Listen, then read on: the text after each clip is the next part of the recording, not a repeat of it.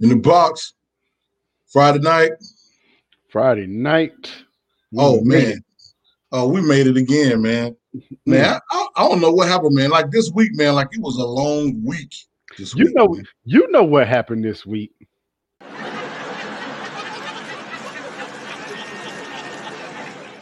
You ain't even got on the show good, bro. You ain't we ain't, we didn't get the open credits yet, bro. Look, you, know? you know what happened this week.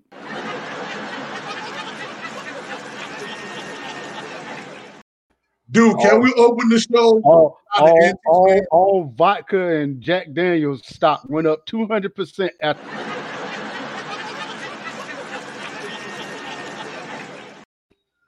Dude, what's what's wrong, man? What's but wrong? I, w- I will say this. I will publicly acknowledge this. I have given you the business since we started about your squads.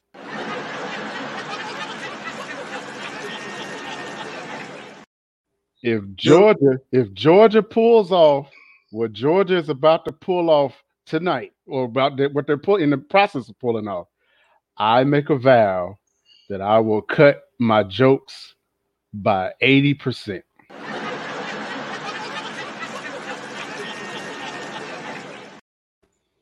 So so so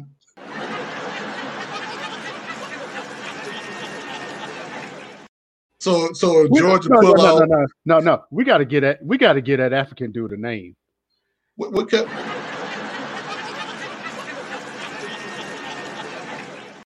we gonna call him B boy. No, he, look, he, he looks like a like Her- he looks like a Herbert to me.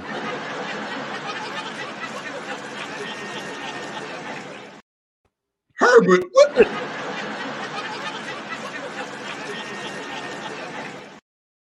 How? Uh,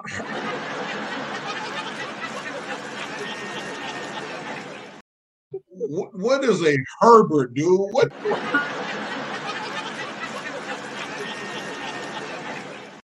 Out of all the names, man, that you could come up with, if Herbert was your best, your that, your best line. That was the first thought. We, we need we needed Chimere better than we thought we did. Bring some stability up around in here. I mean, oh man, listen. uh, uh, how hell?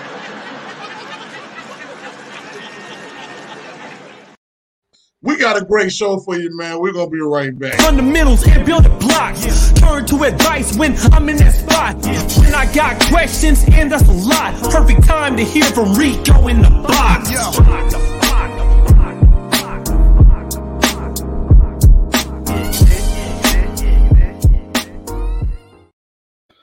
All right, man. Be back, man, for another Friday. We got a great man show planned out.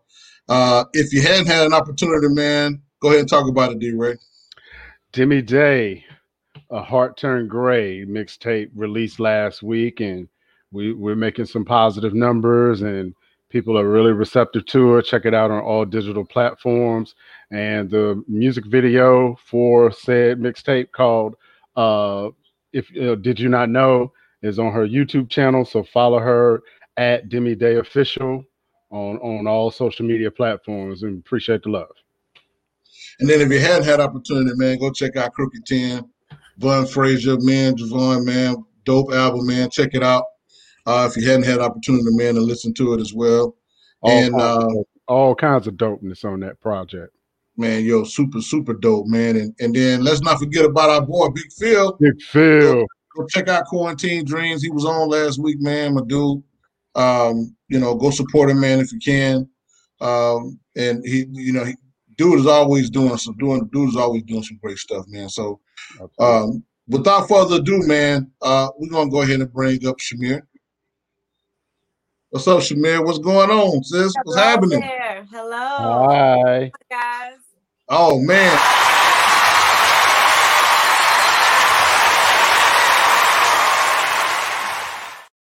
Glad to have you. Is all that you know, for me? all that's for you. All that's for you. You need to give somebody some warning, man, because if you don't, if you ain't on your game.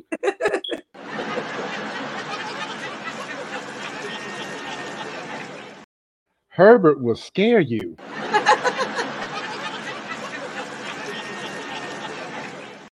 Chimere, what do, do you? He keeps popping up out of nowhere. Chimere Herbert. You Uh, agree with that, Think, Chimere think, Herbert? think about think about it.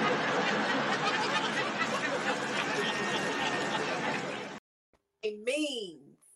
Hello, hello, hello. You cannot Yeah, pronounce, it- you yeah. cannot pronounce my name, but my Maybe friends that's the me- translation. Yes, Herbert my- is the trans- it translates. Okay, It's, get me in tra- trouble. it's Swahili for Herbert. Y'all ain't gonna get me in trouble with the African community. I don't got nothing. I don't got nothing. I love I love my people. I love my squad, but I love I love Herbert. I miss Herbert. Herbert. Okay. Okay, so um, Chimere, Chimere, Yes. Chimere, Chimere. Yes. We're so glad to have you, Chimere. Now, you you you got some actress. You got a wardrobe man going on behind you, Oh, you know, and and we gonna jump right in. Like we gonna jump right in. You on Greenleaf, man, season two and three. Greenleaf is dope, I what? Do you watch Greenleaf? man. Come on, you man, man. Come on, man. So, which church did you go to? Did you go to Triumph or did you go to uh, Calvary? Uh, triumph, Which church were you a member of? triumph. okay, okay. Well, I, I did a little feat. That's that's where I had my feature actually. So the the song that I was featured on on the soundtrack is called called Free, and it was actually a remake of a Kierra Sheard song. Okay. And um, I got to also not only did I feature on the soundtrack and, and sing the song, but um, I also had a feature when they played it during the um, show, during one of the Right. episodes. Right. And I came out on stage at Triumph Church um, and sang during a portion uh, of the episode. So I got a little, you know, some on camera action as well. So how did so how did so how did that come about? How did how did you how did you walk into that? Because y'all because you in because you in Atlanta, man. You got all the opportunities in Atlanta. But, It's but true. So, It- so how did it happen for you? It's definitely true. Um, there is a lot of great things happening in Atlanta, especially now, you know, with film, television, and film. It's like the new Hollywood or Black Hollywood. Right, right, so, right. um, a good friend of mine, uh, her name is Casey Grogan Wallace. Her and I um, go, we have a long history together um, in the entertainment industry as colleagues and as well as friends. Um, we did the, the last um, show that we did together was a production of um, Dream Girls at the Mhm. Atlanta Lyric Theater. And um, right after, and this this was some seasons ago because you know Greenleaf has gone into its fifth season and, and actually completed for they had the finale. I think it was the fifth season. Um, so some this was maybe two two two years ago, I would say. Um, and after we finished that production um, uh, with um, Dream Girls here in Atlanta, she called me um, maybe a month after that. And her good friend Matthew Head was actually the music um, production lead for the show. So it was one of those situations that was just um, a, a- a referral from a friend who needed, you know, some dope singers.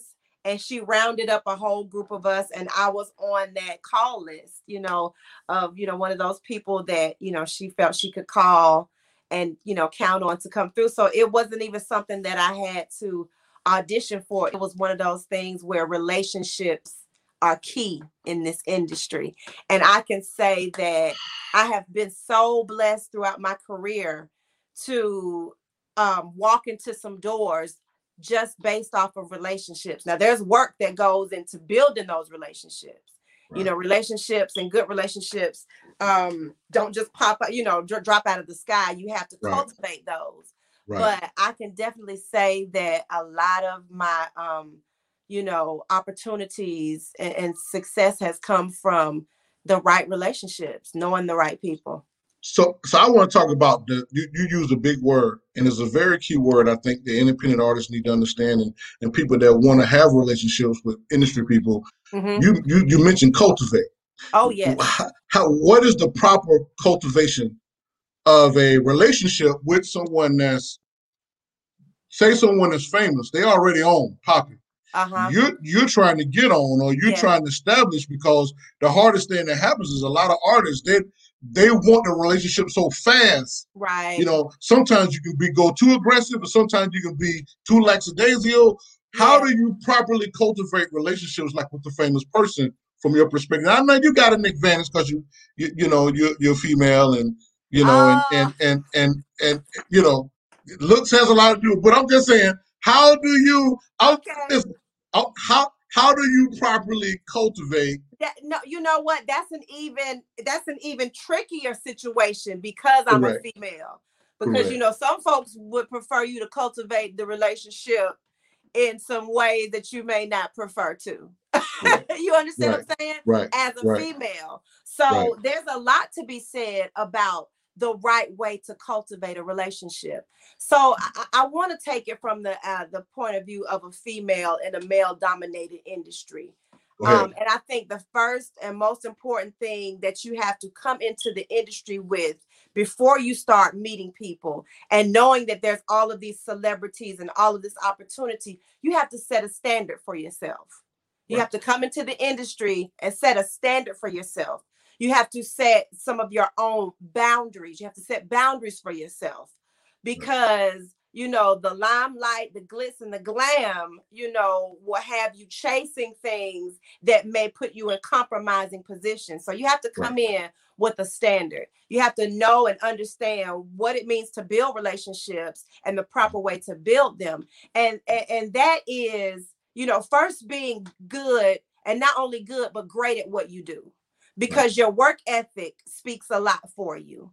Mm-hmm. Your your talent speaks a lot for you those things are what keep you on people's minds when they can't even see you those things keep you on people's minds when they don't even necessarily remember your name they just remember that one girl who had on the burgundy dress shirt thing with the Right. gold stuff in the front and the thing in her ear who was Right. she you know what i'm Right. saying so talent cultivates relationships um knowing how to to to represent yourself.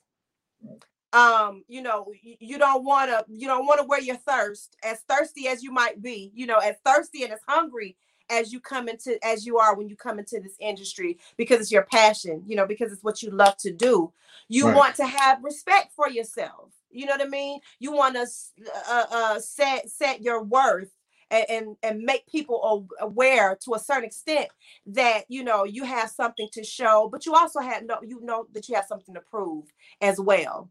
So you have to come in humble right? Humility is a part of cultivating relationships uh, respect for yourself and respect for whomever the other person is.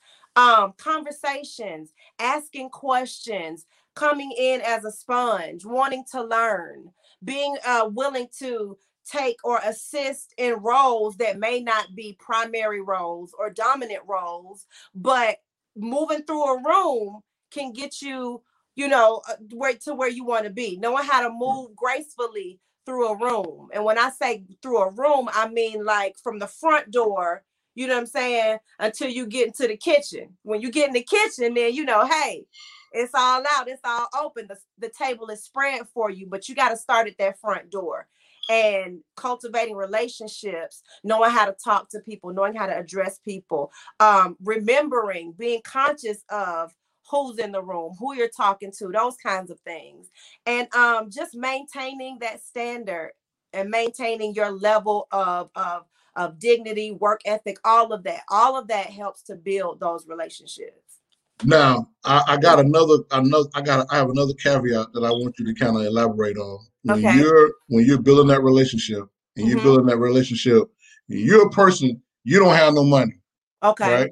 Mhm. You don't have no money, yeah and you're building a relationship with a person that has about 10, 15 million, 20 million dollars, right? Okay. And they they take they they you're okay with them. They just really trying to get to know you. Tell tell us Uh-huh. four give us three or four things that you don't want to do that would kill that relationship with that person that has money and Uh-huh. understanding that you don't have any money, but you want to build a relationship. What are some things that you do not do in that relationship? Um, so for me, I never make money the end all be all when I'm making my choices of who I want to work with or who I care to be in the presence of and in the room with. You know what I'm saying? Like for me, you know, my integrity, my dignity is something that I'll never compromise. I don't care how much money someone has because I got to live with the choices that I make at the end of the day. So that will be one of the things. Um, we're talking about someone with a lot of money and you know me not having you know a certain amount of money because the, the, the thing about it like it, there's so many there's so many um facets to the entertainment industry there's acting Right. there's singing there's dancing there's modeling and there's different codes of ethic for each one of those areas Okay. so when you talk about money, because here's the thing: if somebody's got a lot of money without the proper talent to invest that money in, Mhm. then what do mm-hmm. they have? You know what I mean? Because if we're talking, let's say we're talking from a standpoint of investment. Let's say you're mm-hmm. an artist and you got the talent, but this mm-hmm. person has the funding or the money, or they're the record company, or they are, you know, the person that can help to facilitate whatever your dreams are. So you want to be able to uh, make the right choice and make sure that you and that person get on the same page. You know what I'm saying? So you want to make sure that your goal and what you intend your outcome to be lines up with whatever this person with all of this said money is. So you want to make sure that you're like-minded. You know what I mean? You don't want to once again compromise what you really really want just because you see a person with dollar signs. Mm. Um, but those would be two things that I would say when it comes to um meeting somebody with money. But I mean, all of that comes along the way. Like we talking about, if we talking about starving artists, it's some dope producers and some dope other art that you can connect with. That you know, both of y'all starting from the bottom up. Yeah. yeah. So that's what I would say. You know what I'm saying? There's a lot of creative people right around you. So you don't always have to go find the dopest producer that's out right now. You know what I'm saying? Who you may not be able to afford. Right. Use the people that are in your circle that are around you. Y'all come up together. You know what I'm saying? And then and then you both get to the point where you can then reach back and help somebody else. So like you know, going after the, the fame and the money and all that stuff, like you know, that'll that sometimes that'll get your feelings hurt in this game. It's a whole bunch more to it than than that, than than Yeah. money. Yeah. So you came. So you your debut. Mm-hmm. Well, you you debuted with Luda Luda Ludacris on Word of Mouth. Yep. And how did that come about? Because that was a big record. Uh, Yeah, that's a that's a classic record. Mm-hmm. Um, it's a record that a lot of people are still playing today. But how did you how did you come up It's to be true. on that to be on that record with Luda? So um I met Ludacris before he was even on the radio on 97. I think it was 97.5, him and Poon Daddy. I knew Chris before he even started doing radio. So this was one of those situations where he was a peer. You know what I mean? I met him on the circuit. I met him in Atlanta doing Mhm. Atlanta Live. Mhm. And you know, that came on public access TV. And I met him, you know what I'm saying, in those smaller circles when we were all just trying to get put on. Um, and we stayed, you know, we stayed in contact, you know, because the circle is small. The the, the circle Yes. always been small. Yes. So when it came time for him to do his um independent album that he did, because first he did um word of mouth and then it, I think it came he came he they re-released it when they picked it up and it was back for the first time but when he did that that first album and needed a singer he called me you know what i mean he he remembered me he remembered my vocals he remembered my talent you know what i mean and he called me and was like come get on this record and and that's how that happened now that's a relationship you know what i mean and and he wasn't he wasn't Ludacris at that time he was Chris Lova Lova. That's how he started out. he was Chris Lova Lova. You know what I mean? So that was one of them situations where, you know, we met the, at the ground up. You know what I mean? We had history before he became the big iconic, you know, rap artist that he is. And um, he called on me. And then when he went to do his next project, he called on me for that. Then, you know, from there, you know, he formed Disturbing the Peace. And that's how I met um, 2 Chainz, Tauheed.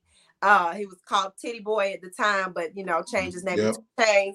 Um, yep. and we would just all be in the studio writing hooks and writing raps and just so then when it came, you know, when 2 Chainz got his break, he called me to come get on his, you know, on his project. I came and sang on that project because I mean we had tons of songs that were unreleased, unheard. And then, you know, when these people got in position, they called you girl, you know? Yeah. Relationship. Relationship. Rela- and being good at what I do. That's the other part. So I have a question. I have a couple. I have a couple of questions. Actually. Okay. Um, first question though is, can you tell us about your background? Um, mm.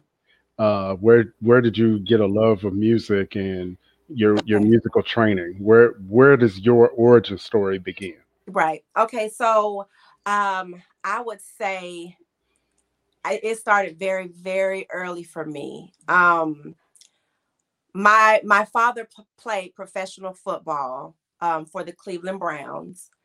And um, so I was born in Cleveland, Ohio during the football season.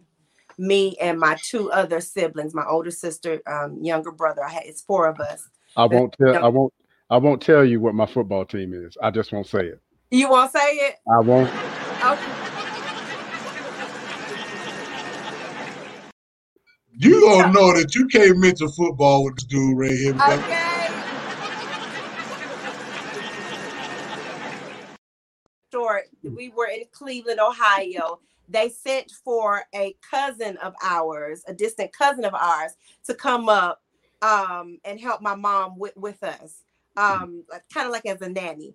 and she and her three sisters um, were singers um, and not professional singers or anything like that. The talent was just in my family. Mm-hmm. And she, she, they sang all the time and that's where i think the love my love for it started. Um they would sing and then they would teach us songs and about five six years old uh, i would sing you know they we, we would go to church and we would sing songs and my my love for singing just grew. And then when i was about seven years old well when i was exactly seven years old um my mom entered me into a pageant and this was my first time um, singing you know in front of an audience and this was only at seven years old. So this cousin of mine taught me how to sing the greatest love of all. Mm-hmm. and i sang that song in this pageant and from there i never stopped singing. I just never stopped singing. I started recording music when i was 10 years old. I started writing music at 10 as well. Me and my sister two years older than me we would write these little songs and we would sing them and we would beg my mom and show her and get up and make dances and songs. I mean, we were like training. It was like we knew we were going to be entertainers. And we would tell my mom like we want to sing, you know, we want to we want to perform and we would sing our little songs for her. And my mom, she she took off with it. I mean, she it, it, she didn't need a lot of convincing. She just she took off with it, and from there, my mom started putting us in talent shows. She went and found a producer. We started going in the studio recording songs, and I mean, I've been doing that since I was ten years old. So I've been in this game a long time. I've been pursuing music, entertainment since I was a girl, and it's what I it's, it's what I've I've always known that I wanted to do, and I've just I've I've stuck to it all of these years. It, it's it's it's my passion. That's awesome. Mm-hmm. So my my second question, um, Marcus Aurelius was a uh, ancient Roman emperor. Okay. And he had a servant that would follow him. Mm-hmm. every time that he got a compliment, the mm-hmm. servant would whisper in his ear, "You're only a man." Mm. So my question is, mm-hmm who or what keeps you Mhm. humble. Wow. because you're real humble. Yeah, to to to have the accolades, just to being able to, to have the relationships you have. It's a great question. We curious. Um, so my father, I, I would say I take that gene directly from my father. And I say from my father because um I feel like me and my father are kindred spirits, right? My father played professional football for the Cleveland Browns for 13 years. He never missed a game. He came out of Decatur, Georgia, um, went to Trinity High School, which is now Decatur High School. He played on a team that was one of the first teams to like segregate um uh, high school football where black teams now started playing white teams. They beat the white team. Go figure. Um, and my dad, to this day, um, he's 73 years old. And my dad is in so many sports hall of fame, the Georgia Sports Hall of Fame, Kansas State Hall of Fame, Cleveland Brown Hall of Fame, first round draft pick, just all of these great accolades. I mean, they call my daddy every year to come accept some kind of award. And my daddy goes to Decatur and passes out chips and cookies. And I mean, like he's like it's like he's like he never left. You know what I mean? Like I've literally watched a man accomplish ev- his heart's desire as a as a child. So like like this is in my blood. You know what I'm saying? Like t- to be who I am, um, uh, the the, the talent, the gift, like it, it it's it's legacy. It's in my blood, and even the um the humility you know that i've seen him operate with and, and not to mention like i've seen i've seen people talk about my dad because i didn't get to see him in his heyday because i was only three maybe four when he finally retired but i mean i've seen people go bananas when they see him and find out that he's my dad and things like that and my dad has just always been the same guy like literally has lived out his dreams and just i mean and it, and it's still and still talks about it to this day like he can't he can't believe it, happened. Like the cleveland browns was the team that he always wanted to play for because he loved um jim brown so it, it I've, I've watched it you know i i i learned by example and not only that but my you know i have a spiritual background so my dad and my mom instilled in me to be humble and submitted to the creator the one who gave me this gift you know so i know that it, i had nothing to do with it i know that i was chosen to carry this thing and as i grew older i began to find out that it comes with purpose. You know what i'm saying? That it comes with um n- a, a weight not not not a not to say in a bad way but it comes with responsibility. Um and i humbly accept that responsibility and i'm just thankful that god chose me i'm thankful that he gave me whatever concoction and mixture of mama and daddy and spirit and grandmama and whoever else to be courageous enough to live out my dreams y'all like I'm saying since I was 10 years old. I mean, I've had moments in my life where I had to go, you know, and do what I needed to do to survive, you know, and and and work and things like that. But as far as a career path, this has always been my career path. So you were on tour um, with NDRE, Mm-hmm. Anthony David, Mm-hmm. um, and you know, and um, Sleepy Brown. Let's talk about the tour life. You know, Mm-hmm. Yeah. tour. Yeah. Let's talk about that. You know, because so many artists they always dream of tours, and the the videos make it look glamorous, but it's different when you're on that tour as a groupie, right? That's, Mhm. that's one view. That's one view. and then the, it, you you're you're on that tour as a worker, like a stagehand Yeah. or back backline, setting up uh-huh. instruments. Uh-huh. That's one view, yeah. right? Yeah. Or if you're on that tour, being an assistant Mhm. to an artist that's on that view. That's one view, Right. but being a performer. Hmm Let's talk about that view. What it's like on tour, Okay. you know, and what it's not. What Right. people think it is. Dispel Right. the myths. Right. You know. Okay. So how about when you on tour and you all that at the same time? Like people don't. you can be on tour and be the stagehand, tech, changing clothes, jumping on stage, doing the show. you, you your own makeup artist. You doing your own hair. You your own wardrobe stylist. You driving yourself to the gig, and then and, and then you getting on stage doing an hour, hour 30 minutes. Then you get in the car and you driving home. Like it ain't all tour buses and you know what I'm saying, and jet planes. And I'm like, not, like even even when Ludacris, um, you know, was out and touring and things like that. You know, I got a chance to go out on the road with with them for a minute. And it's, you know, it's tour buses and them them buses ain't comfortable. Them buses get funky. Mm.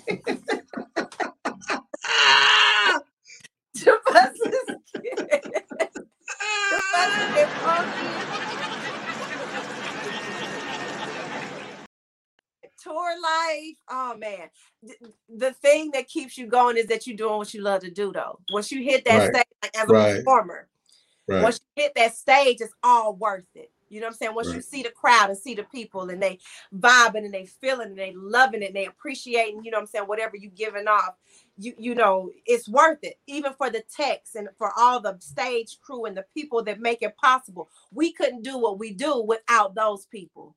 You know what I'm saying? So there's a respect for every hand that goes into what it takes to pull off these tours from the management to the musicians to the background dancers to the lighting design to the engineering.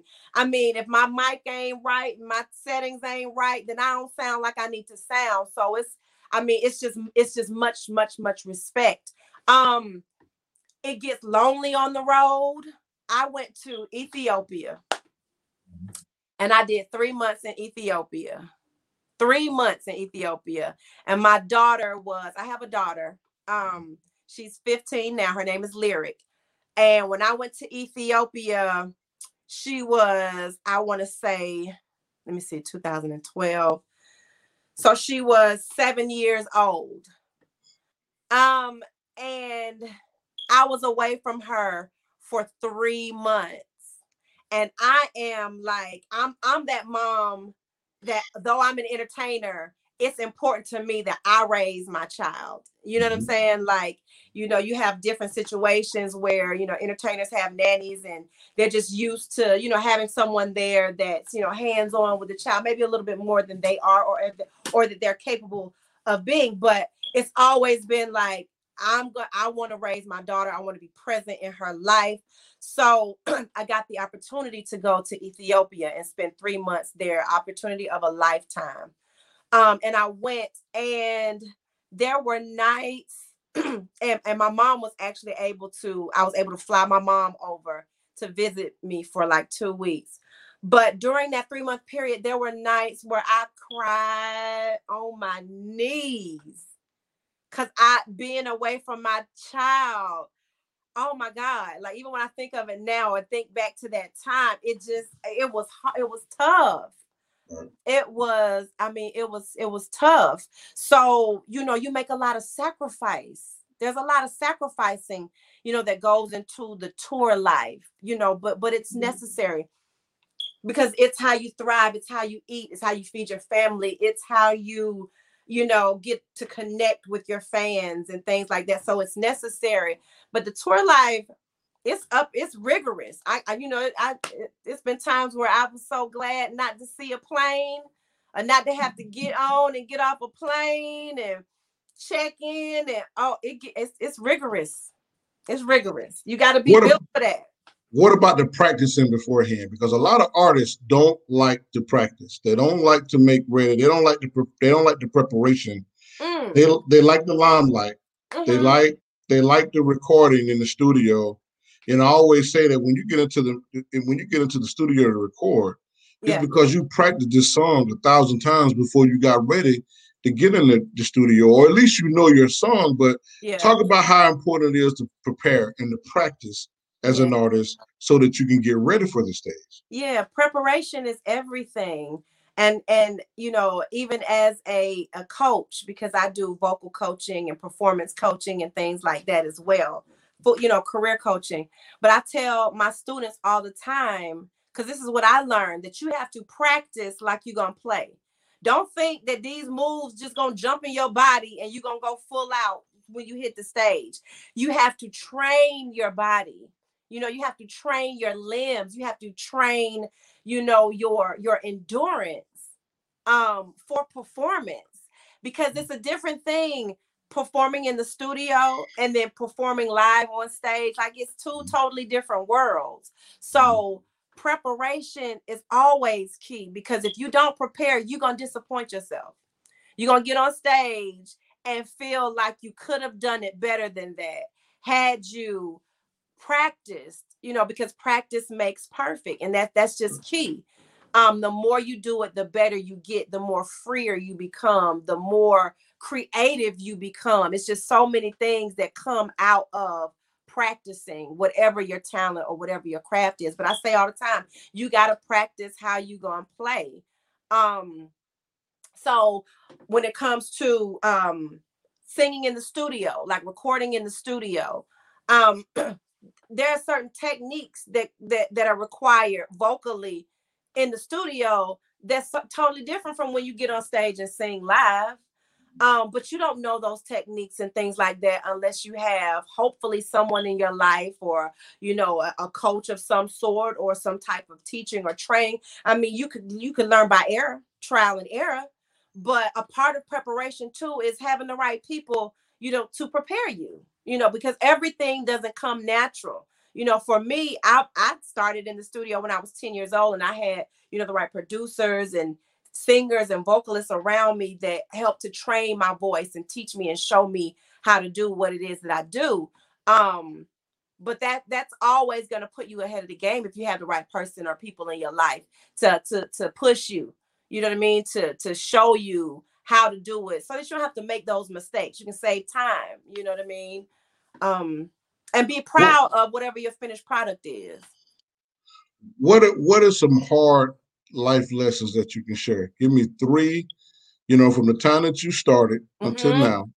Give me your three toughest life lessons that you had to learn. That was it was very hard for you to learn, but it, okay. you, you, had to learn it to help you become who you are right now. What is uh, it was this music business, whether it's performance wise. What are three hard hard you know obstacles that you had to overcome uh, in in in in your journey in music? Um, I mean, the first uh, one is just constant rejection. Mm. As much success as I've had, you wouldn't imagine the amount of rejection or obstacles that I've had to overcome to get to this to this level of success or to get to those moments of success. Um and for me like when I say rejection, meaning like you can be the greatest singer or the greatest talent, and you can have a lot of people around you that think the same thing. But when it comes to getting in the room with the people who make the decisions, if they can't see it or they don't get it, and sometimes if they don't get it immediately, they're not mm. spending no time with you. They on to the next thing and that next thing might not you may feel it might not be as as talented or you know or, or whatever the case may be or, or vocally skilled or trained as you or whatever the case but you have to understand that i might not be what they're looking for right and i got to yeah. be okay with that in that moment because mm-hmm. I, I and, and believe that i am what somebody else is looking for you know what I mean? That the no right here is just putting me in position for my yes, for the yes that belongs to me. So tough skin, you know what I'm saying? Having tough skin and understanding that um you know th- this business is not for the faint of heart You know, it, it's not for the faint of heart. You got to be able to endure, you know, the challenges and the obstacles, rejection. Um, another hard lesson that I've learned is that one of of sacrifice. There have been moments where I had to miss so many important things with my family. You know what I mean? Like family occasions and different things like that that I really wanted to be at and be a part of, but I couldn't do it because of the path that I chose. Um, and that's a hard lesson, you know, it's it, it it gets it gets lonely at times, and sometimes you start to, you know, kind of feel guilty. You know, you deal with guilt. Sometimes you deal with feeling outcast or ostracized, but it's not necessarily that. It's just all that mental stuff that's going on in your head because you can't be there, you know, and then you start to second guess your motives and your intentions. So it can it can become very tricky. You know what I mean? It, it, it's a mental thing that you you kind of have to um prepare yourself for and just gather an understanding that you know some of the greats walked a lonely roads. You know what I'm saying?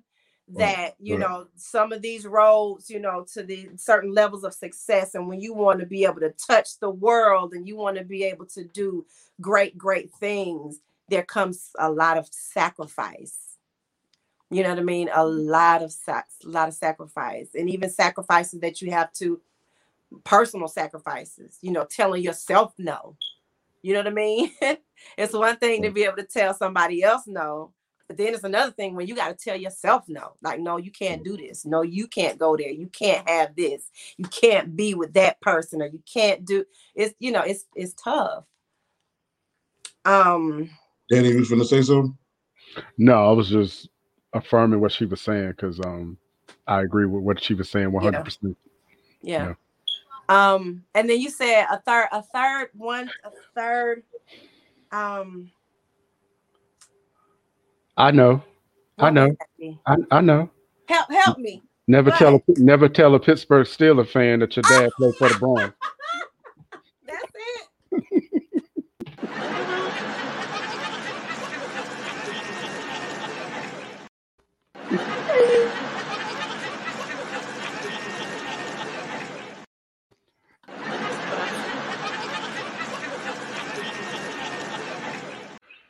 Okay, I, I, I, I wish you never should have. I never should have told you that your daddy played for the.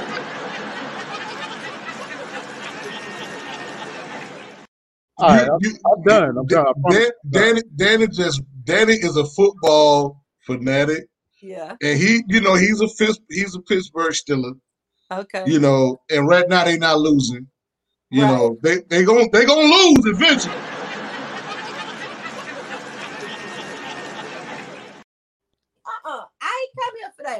y'all ain't gonna do that to me. see, see, see. Y'all, y'all ain't gonna put he, he should he should have asked you how you deal with haters.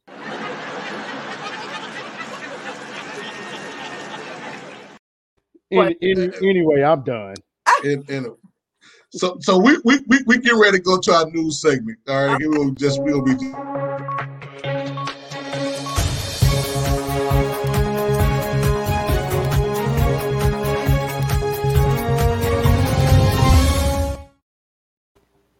All right, everybody, for the week of November 6th, here's some articles that we are looking at talking about today.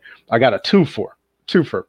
Okay. Uh, the first thing is Live Nation has reported that they have lost seven billion dollars from from from the effects of COVID, and that they are going to have to cut costs by nine hundred million.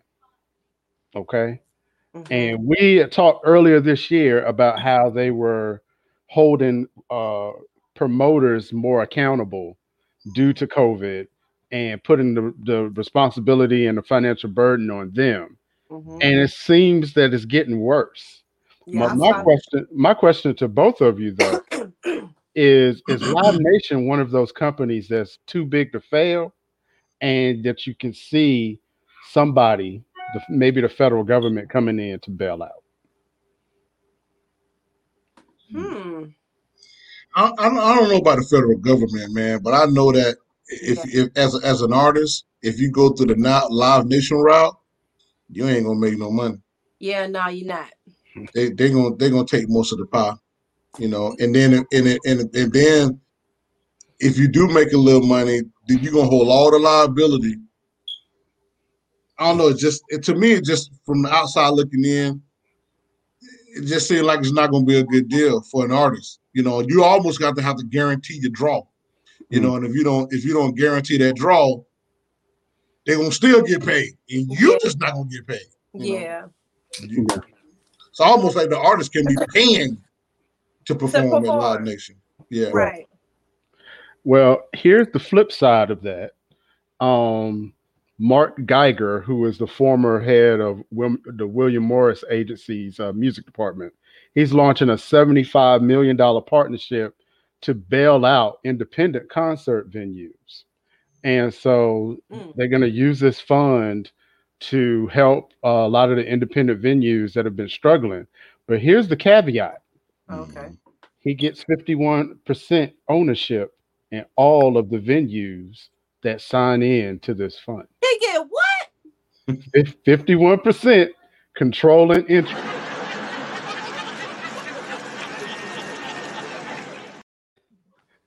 Yeah, What? so that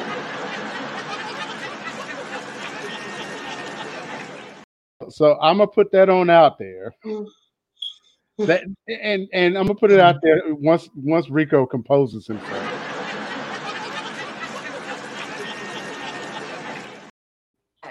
That's what does that what does that look like if you're an independent venue if you have an independent venue and you know you have a choice between going out of business or signing 51% ownership Of your ownership company over to of your else. of, of your and theater that is the controlling share. and that's exactly Who?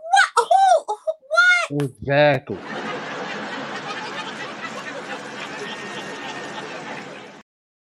I'm so I can't even. I, can, I don't even. I'm just saying, man.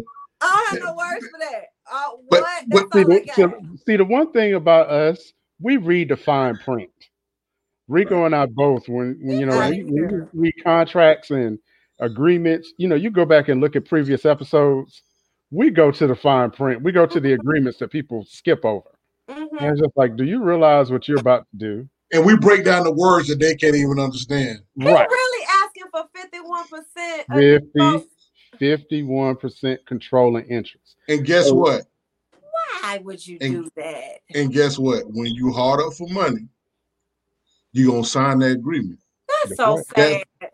And that's and that is the I'm, I'm I want the next article because that's gonna that's that's a segue to the Spotify jump, bro. Like I'm waiting for you because we we can wait a whole week talk about that, man. I don't know if look look look Yeah. we, we, we joke a lot on this show. We have a lot of laughs and and we enjoy ourselves. Mhm. But when I ran across this article, it infuriated me. Yeah, Um, man, that's inf- all I can. What? Like what? That's it, infu- it infuriated me from my business background, from my music background, for all of my people that are in independent music, and for all of you out there who don't know what I'm talking about. Spotify has a new tool that artists can use to boost your streams. It's mhm. basically it's called the personalization tool that is similar to the algorithm that Pandora uses, where they take certain recommendations like the tempo of your song, the time of day, uh, the the song length, the the genres that people listen to. They take all of these things and they turn it into more of a personalized recommendation that exposes your music to a wider Spotify audience. but- Mhm. Here's the catch. If you use the tool, you are agreeing to be paid at a lower royalty rate. Now, let's talk about Spotify's royalty rate for just a second. The Mhm. royalty rate is already somewhere between 0.007 cent and 0.0004 cent. What's lower than that, right? that's that's seven hundredths of a cent. Seven hundred That means That means, boys and girls, you got to get played. uh, You got to get streamed a hundred times to make a penny. So let's talk about it as you, uh, Miss Scott, as a as an independent artist, Uh-huh. both on, on the major side and the indie side. Uh-huh. What do you think? I know how I feel about it. What do you think about this Spotify deal? I think that I, I don't want to I can't I don't want to cuss on here. I don't want to cuss on here. I think it's disgusting. I think that kind of stuff is disgusting. That's what I think about that.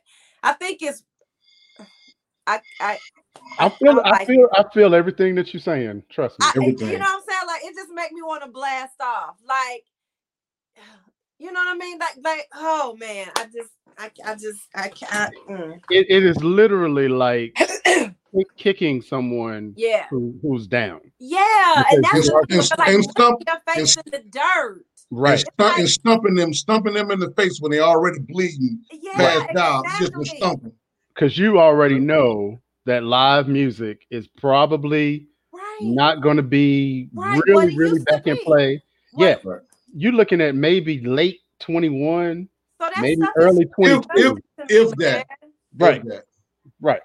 Before So- so- concerts come back. And so for independent artists, your go-to in your revenue streams are streaming Mhm. and merchandising. Yeah. Really. But Yeah. you know the problem that I see with that is, you know who who allows that. You know who really allow that? The artist. The artist. Mm-hmm.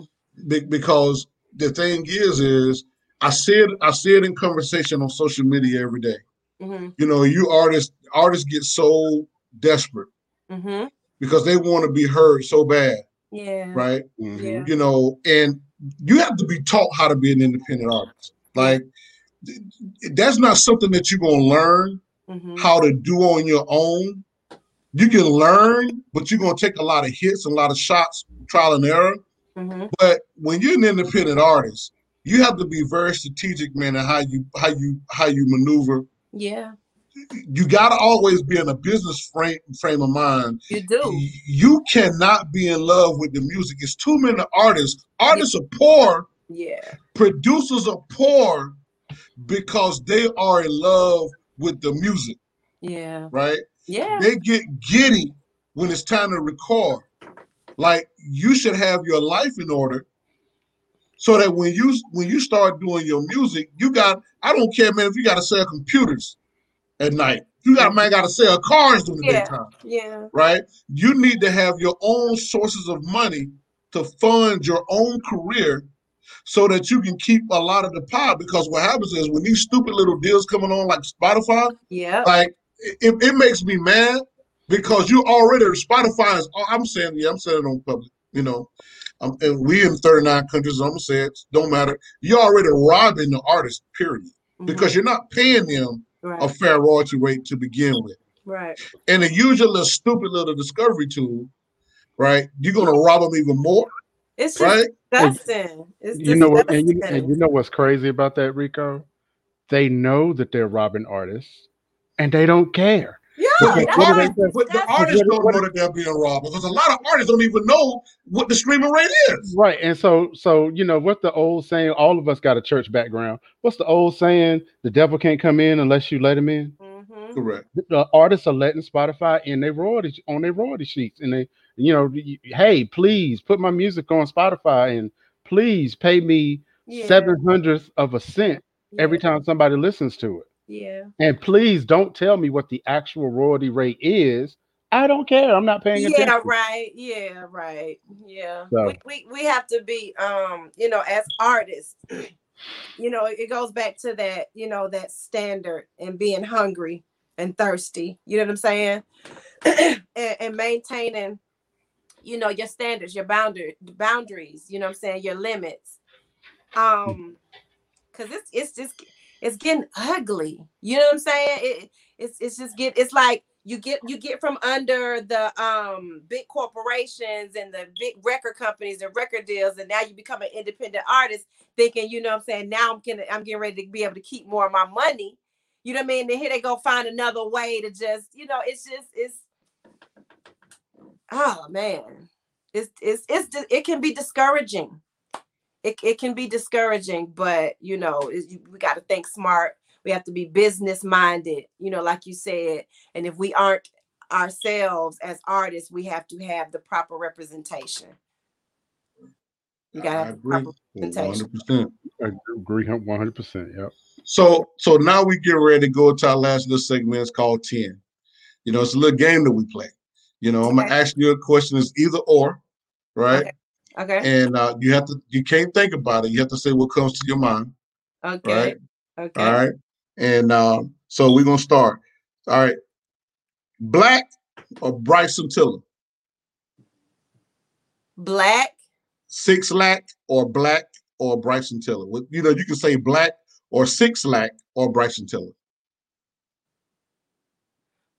Black. What is black? Who is black? Is that That's is that that's that's, that's the R&B singer, girl. What's wrong with you? Yeah. Yeah. I, I'm in I'm in I'm in a I got my head buried in the um dirt.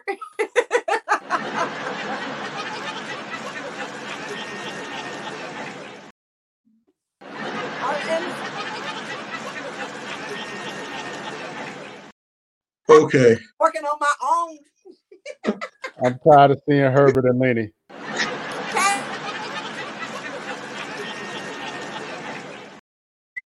All right, we're gonna we're gonna start this again. Angie Stone or Jill Scott? Thank you. Take me yeah, cause I um Jill Scott. Okay. All right. Tony, Tony, Tony, Tony, or mint condition. Mint condition. All right. Dope bars or catchy chorus. Catchy chords. No limit soldiers or cash money. Wait a minute. What?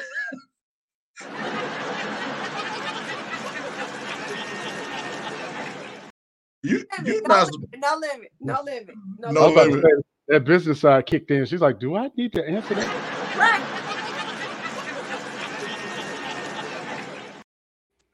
all right. So you like dope muscle cars or luxury car? Dope muscle cars. I'm I'm from the A. All right, that's what I'm talking about. I'm from the A. Madden 21 or NBA 2K 21? Mad 21. What what you know about Madden?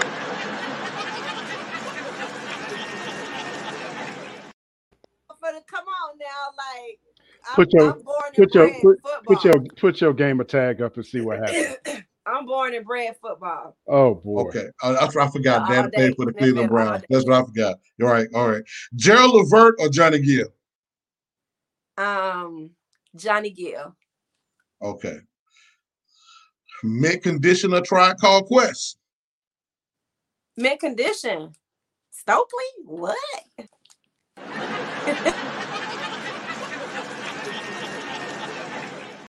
All the women, man, love Stokley, man. Like, yeah, what- like Jay Z or Nas? Nas. I, for a second, I thought you were going to say who is Jay Z and who is Nas. Oh, you No. shut up.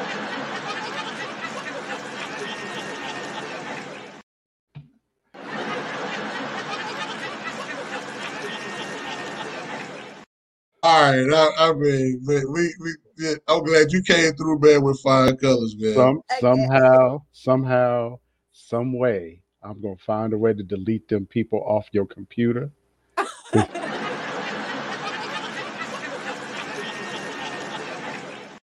hey, dude, Please. listen, hey, it's so we had a we had a comment, man. So uh, Malcolm Malcolm uh, Jordan Malone, he said, "Wow, them second source folks are genuine crooks." I mean, Mm, I, I look at it like this, man. You know, whenever you have, whenever you got money, and that's what a lot of people do. They got a lot of people got a whole bunch of money. They go around and export to people who don't have money, yeah, man. and and, and prey on your misery, pray on your desire, pray on your mishap. yeah. That's why it's very important, man. You know that you have to learn how not to ever do business on an empty stomach. Yeah. If you don't ever get anything else that we're saying to you off the show tonight, Yeah. you ne- you got as an independent artist, because this show is for independent artists. I mean, we got major people that come on as as why we got Chimere. But the, the thing is, when you are an independent artist, you have to put yourself in a position Mhm. to where you're not ever forced to do business on an empty stomach. Because when you do business on an empty stomach, Yeah. you're never gonna win. It's gonna be very hard for you to walk away hmm because you need that money. You're looking at a light bill, right? Yeah. You're looking at a child support payment, or you're like, man, if I don't pay the child support, I got to go go to jail for three months, hmm you know, or you know, or I need to pay this house payment. I'm already three months behind. If I don't get this fourth one, I'm gonna go into foreclosure. So that's why, as an independent artist, you know, some people are not blessed enough, or not in, have an opportunity to make money when they start doing their craft. So you may have to work a regular job. You may have to work two. Don't look at those second jobs, those those other jobs like Burger King. McDonald's. Not at all. It's it's it's not a it's not a end it's not an end all. It's not the end of the world. Yeah. You know what I mean? You may have to do that to get you over the hump, so that you can be in a better position, so you're not doing business at the Yeah. stomach. It's it's called investing in yourself. You know what I'm saying? How can you expect others to invest their dollars into you when you can't invest your own? You know what I'm saying? So you take some of the money that you're making and you take some of that and you invest it into your craft. For me, what I can say is that I um when I put out my first independent CD release back in 2008 and it's been a long time.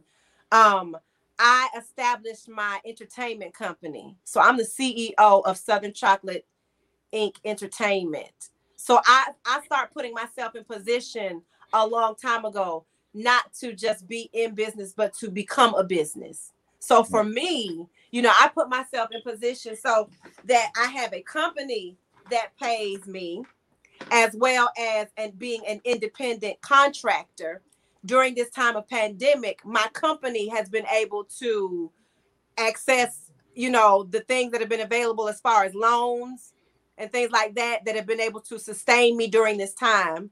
Diversifying myself as an entertainer is something else that has allowed me to sustain all of these years. I started out my career as an R&B recording artist, but here I am today. I'm an international entertainer meaning like I'm an actress, I'm a singer, I'm a songwriter. I've done music, um, uh, uh, soundtracks, I've done television, I've done on-camera acting, I've done musical theater. Um, I've produced, I have, um, I've taught, I've, I've just gotten in this industry. You know what I'm saying? And made it my oyster. You know what I mean? I put my hand in this pot, that pot, this pot, that pot. So I have multiple streams of income coming within the entertainment industry. So you got to be smart. You got to think like a businessman or woman in this industry, not just an artist. You got to you got to find that money. You got to find that money. You got to find how to make that money, and you got to find how to support your craft. Your craft has got to be supported financially and first by you, because it takes money to make money. Amen. And, and the last question I want to ask you before we get out of here: What are the chances are if you don't if you don't invest in yourself, Mhm. but somebody else do all the investing, and they and they they own everything? Yeah, that's it. that's how that work. that's how that work. Whoever's spending the money, making the money. You know what I'm saying? You might get a little, little, little, little coin here or there, but you're gonna still be in their pocket. You know, you gotta find a way to get out of these people's pocket. That's good. Um, so yeah. Right. Yeah. So Any what- last words, D. Ray? yeah, so so Miss Scott, what's next for you? Are we going to So- hear any more music? Some some some more acting? Yes. What what's next? So this pandemic has brought me back to my first love because I've spent like the last 10 years just out here on the entertainment circuit, live entertaining, doing shows, just shows, just on stage, performing, traveling, things like that. Um, and it kind of, I don't want to say it took me away, but I've just been so busy that I hadn't been able to get in the studio, write and record and create like I wanted to. But this pandemic set all of us down. It leveled all of us. You know what I'm saying? It leveled the playing field for all of us. And it really just got me back to my first love, my passion. Um, and now I'm in the studio and I'm working on an EP that should be releasing at the top of 2021. Um, and that's what I'm doing. And I'm I'm so excited about it. I'm so excited to be back in this space, you know, making music, what is what is how I started. Right. Um, so you can, you know, um, you can stay in contact with me at Chimere World, which is um, my social media handle on all social media. So that's C H I M E R E. It's right here, Chimere World, um, on Instagram, Facebook, um, everywhere. And then my entertainment company is Southern Chocolate ent.com and i'm in the place right now where not only am i producing my own music but i'm opening up my doors and my company to be able to put others in the position to live their dreams and their passions so if you go to southern chocolate ent you can fill out our contact form and um, you'll see on the website all of the services that i provide that we provide our company provides and you know i want to connect with some new people i want to connect with some new artists some new entertainers you know i want to give back like i've been so fortunate all of these years that i want i want to help somebody to accomplish you know some of their aspirations as well so that's what i got going on Amen. All right. Well, hopefully, ready? hopefully you can come back to in the i box would love and, to and, and we could talk about your, your EP when it's done and it's out. absolutely i look for this i have enjoyed this guys y'all might have to see me like every other every other Every other, three every other we month. have to yeah we have to talk we have to work every every, out every every quarter. yeah every quarter because i feel Yeah, at we bring home it. you know what I mean? Yeah, right at home, man. You, I You tell know, you, squad I feel goals. really at home with you all. Squad Thank goals. you. that, that's that's that's what it is, man. This has been so cool. So cool.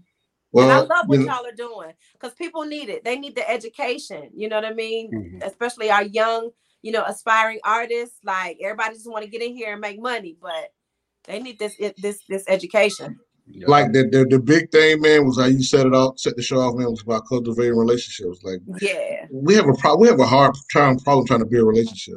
Like we don't know how to build a relationship. No. you know and people really struggle with that and and the music business is a bu- is business of relationships oh you know yes, it is. Oh And- yes, it and now that Peop- it's and now that the business is digital, it's Mhm. even doubly about relationships. Right. Mhm. Yep. Yep. you just don't want to be around somebody man that don't mean you well. You don't want to waste your time you know? True. and it's a business. Hmm Man, It's a business. That's what it is. you know but anyway man don't go nowhere Chimere, Chimere. um we want to thank you guys for tuning in in the box man and share the show out if you can. We are on uh amazon fire stick and roku. Uh you can check us out there as well. The show is going to be on demand there as well uh i mean god bless and good night